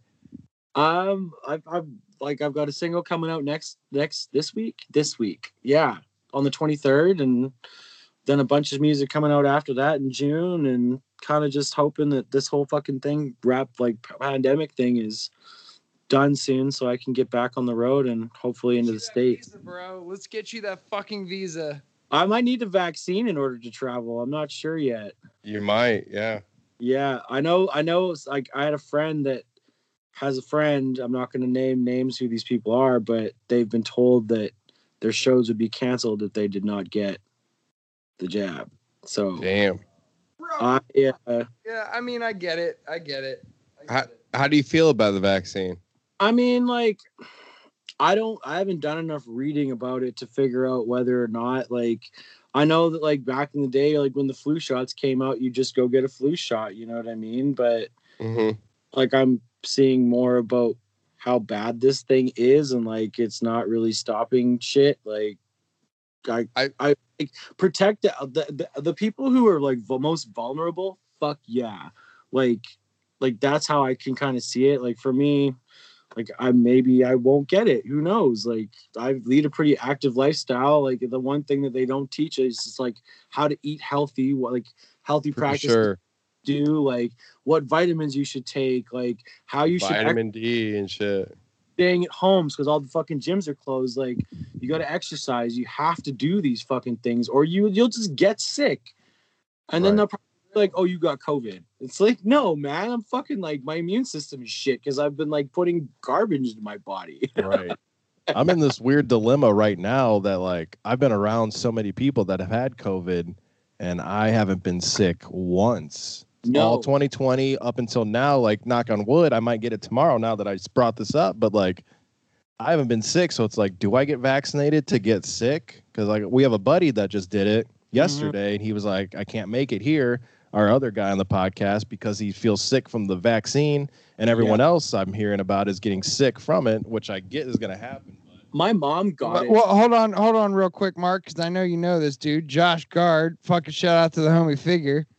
Dude lost at least eight to twelve hundred followers last time he posted his COVID vaccine uh, thing. So Oh yeah, yeah, but but but jo- dude, figures the homie, figures Yeah. the homie. So like, fuck him. It doesn't matter at this point. But like, it goes to show you can't please everybody. And I mean, bro, like, dude, you're smart. you're smart, Mark. So like I'll let you get back to what you were saying, but like Yeah, I like like my mom got the Moderna one, and like I keep asking her every day. I'm like, yo, is like how you feel? How you feel? And she's like, fine, fine, fine. And like, so I mean, like maybe there is one vaccine that works that isn't making people sick and shit like that, you know. But at the same time, like like my roommate, we think that like she had it a year ago, like in January or like no, probably in October of last year, of 2019. Yeah, October, and then she got sick for like a week. And I remember coming home from work and like we'd like we are just like fuck it. I was like, you're probably just sick. Let's just drink this vodka and like fix you up and shit. So we are sharing drinks and like I don't even remember getting sick, but she definitely had it. So did my brother. He had it in like the same around the same time, fall of like 2019. And then to work and in January we got this memo and they're like something big is coming and like be uh-huh. prepared blah blah blah blah blah. And then march happened like all february i'm like man this is fucking bullshit. Like this is just a joke. Like everybody's just fear mongering and then the whole world shut down. Yeah, you know, I mean, I'm kind of on the fence, but I I'm somebody who's prone to severe allergic reactions Mm, of like crazy allergies, right and I've already had COVID, so I've developed the immune response. dude, so Mark, when we were talking on the phone, this is my homie that was like quarantined in Thailand during fucking Oh, COVID. Shit, that's you okay Yes, yeah, yeah. We are yeah. your uh, how was That your was the experience? best place to be quarantined ever. Yeah like I fucking lo- I loved every minute of it. Honestly, were you there for Yeah. what two, two weeks I was there for like a month and a half. Yeah, I like, and I would go back hundred percent. I I met like I was stuck there, and Indie Mojo was wanting me to do a stream, so I I just started like looking at the local clubs and hitting up the DJs around there, and found a studio that was like not even a two minute walk from my place. oh so man. eh, so I did a stream from there and met up with a bunch of the DJs there. It did it was one of the best times of my life, honestly. that's what's up man see that's what i that's what, like being able to just get the fuck out and that's what i thought i'm like i'll go somewhere and like i don't care about like having to quarantine after for two weeks like Yeah. I'm fairly sure that like I've gotten it too. I like I'd like to go get tested and see if I do have these antibodies because like Mhm. what happens if you're immune? Like how do you get treated if you're immune to shit? Like I don't I don't understand. Like do you still need to get a vaccine if you're still if you're immune? Like or if you have these antibodies? Like I don't. There's so much information about this shit that like Yeah, there's so much information and disinformation out there. And it's hard to believe it's hard to know what to believe and i look at all of it and i try to listen to it all but you know i mean one of my things is i said i feel like i've already developed the antibodies for it at some point whether mm. it's- those are still in my system or not. I'm no medical professional or anything like that you know? Not at all. But it really yeah, if that's what the vaccine is going to do for me is just have that immune response to where I am strong enough to defend myself against the the virus, why wouldn't me having the virus do that also and surviving it? and that's like I think I like I was talking to my homie about this the other day too because he uh he's into he like grows mushroom farms. Um, check them out, Nature Line mushrooms. They're fucking dope. They sell like grow your own kits. Um, Nice. we were talking about um, cordyceps and how there's a study that someone's doing right now that it shows like it it it it builds your immune system up and like blocks fucking COVID from hap- like happening in your body. Yeah. So they're trying to figure out now if it's like actually scientifically viable for for people to just take this shit. I take them every day. Like my Mhm. morning concoction is fucking insane. Like the shit that I put like have for breakfast. Like I've dropped 30 pounds in two months, and like that's just healthy eating and exercise. That's it. yeah. Yeah, and it's like I feel a hell of a lot better. Like I haven't been sick. Like it's really dry in Alberta, but it's always fucking dry here. It's a desert. Like Mhm.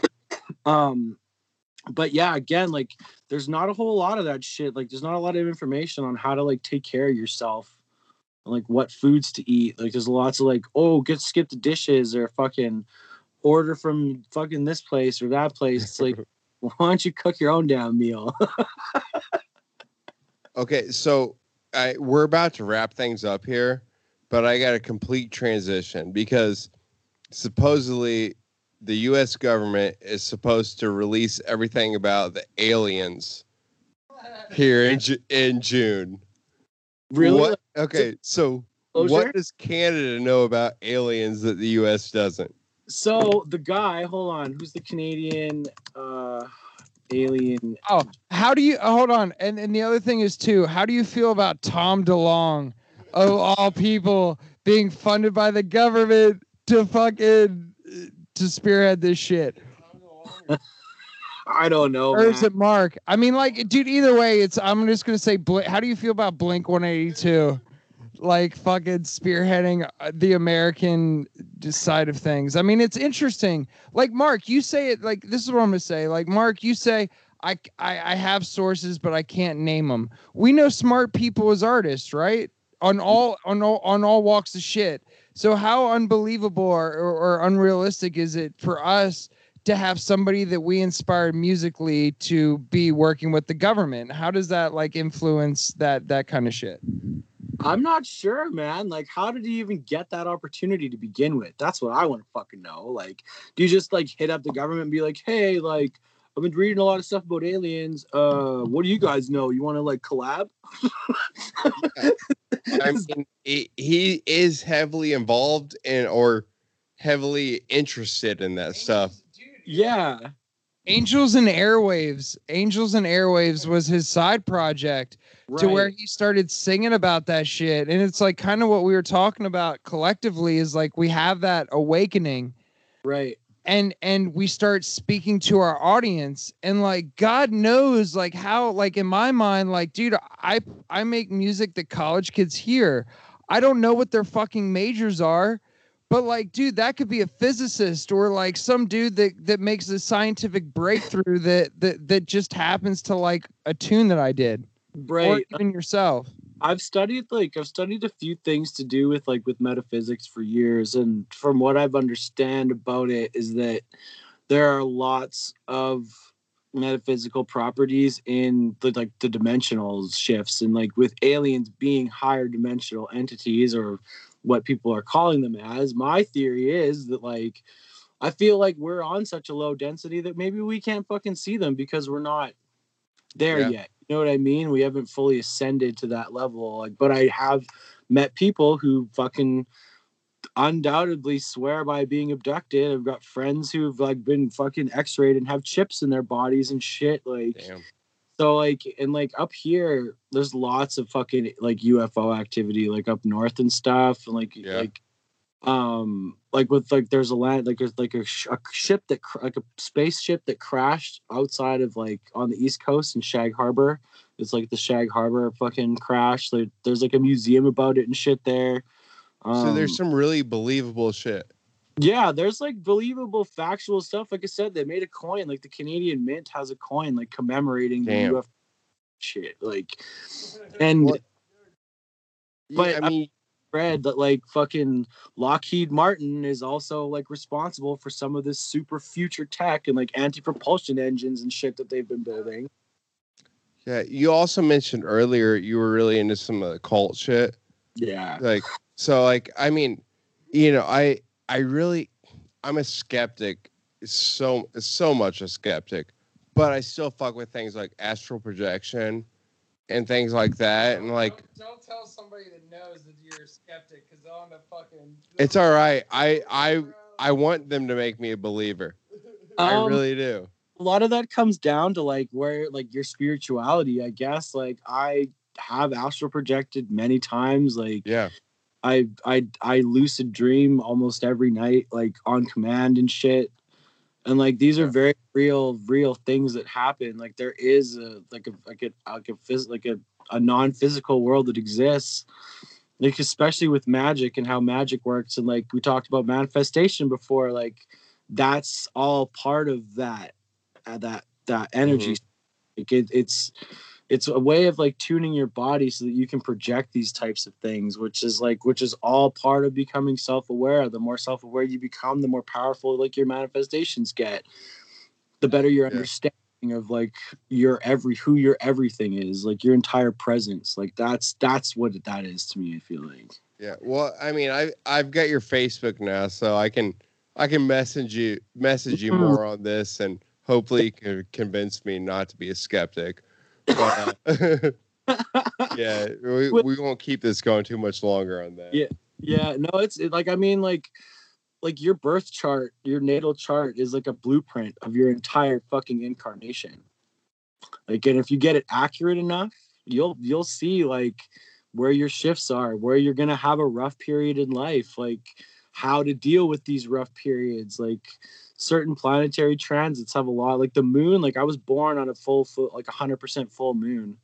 And like the full moon fucks with me every full moon. I can't sleep for two days plus or minus like and you know and you know it's coming. That's where you're in tune with it bro. I just want to thank you for being open to share some of that stuff about about uh, you know because it's uh, like we vibe on that but like thank you for for you know sharing that man for sure like i think more people need to this is the thing more people understand they just need to feel comfortable that they're not alone so I thank you a lot of that's becoming public knowledge now. Like, and a lot of people are just voluntarily going and learning about this stuff on their own. Like the like the rise in people who are getting into astrology for their own betterness to like help them deal with like the generational karma that they've been incarnated with. Like we all have to go through these fucking series of experiences to learn like my I've always had this theory that like you're born with the worst case of amnesia and life is like a giant choose your own adventure book. And you can either like stay on chapter 1 or you can fucking figure it out and go to the next one. And that's why people stuck sometimes. Hey, well, man, I think we need to start wrapping it up here. But Definitely. you know, hopefully we can do this again sometime. It's been fucking awesome. Seriously, we, I thank you so much for taking the time to speak with us tonight. Um, Yeah, I was gonna say, yeah, I, I really appreciate this. This is awesome. Uh, definitely very informative. There's like the stuff that you've been talking about that we've been talking about, and honestly, it's a huge honor to even speak with you right now like this. So I really appreciate that. yeah, 100%. great. Hey, thanks guys. I I really enjoyed it too. Like it's you don't get to have just like sometimes you talk to people and it's like, "Oh man, like sick tune." It's like, right. well, it's more to life. Like we just yeah, it's more to life than than bass, but you know, what I'm I still love it, but still I get it. Yeah, definitely, definitely. No, thanks a lot, guys. Well, Mark, of course, always it's a pleasure. Um, and and like I said, man, thank you for being down to kind of go on the record with a lot of the stuff that we've already been talking about, and just kind of like sharing that stuff that like you know people understand. They just they need to feel comfortable being okay with it man. There's no voice for for the way that a lot of us feel. There's no middle ground. It's black or white. And and i think that third that third party the independent party needs to be represented uh, represented which is what i feel like we are you know Yeah, be patient with yourself, trust the process, you know what I mean? Like that's the that's the biggest biggest tool that like most people should use is is just having patience and acceptance of themselves, more acceptance of themselves. I think that that gets that gets a lot of the distortion distorted thoughts that you know stop us from being the better best best versions of ourselves that we can be Exactly, dude. Exactly. Well, I think everyone here uh, honestly wa- wants to wants to hear everything that you've got cooking up. I know it's sick as fuck, and I've I, you know uh, I'm excited for it to to release. And you know, from the bottom bottom of my heart, bro, I am proud of you as an artist and a human being, and I fucking love you, man. So like, you know, I'm excited for for all this. thank you All right. Well, we're signing off. Uh, shout out to Indie Mojo for letting us uh, broadcast on their Twitch stream. And uh, we look forward to doing more of this as well. And uh, you know, stay tuned. Stay tuned from some for some Sister Mary exclusives. Um, we're gonna be putting some tunes up there and and definitely promoting this. Stay tuned to all of our personal and artist pages. Um, you know, to to continue promoting each other as well as pushing forward thinking bass music and art in general. So um, you know, I'm Indigo Child. This is Slow Boy. Um, we've got, you know, we've got a very fucking talented crew. So, Mark, you're the fucking man as always, and um, you know, we'll we'll uh, be chatting soon. I'm sure. definitely, man. All right, Definitely, definitely. all right. We'll talk to you soon, brother. Peace. Sounds good, dudes. Cheers. Cheers.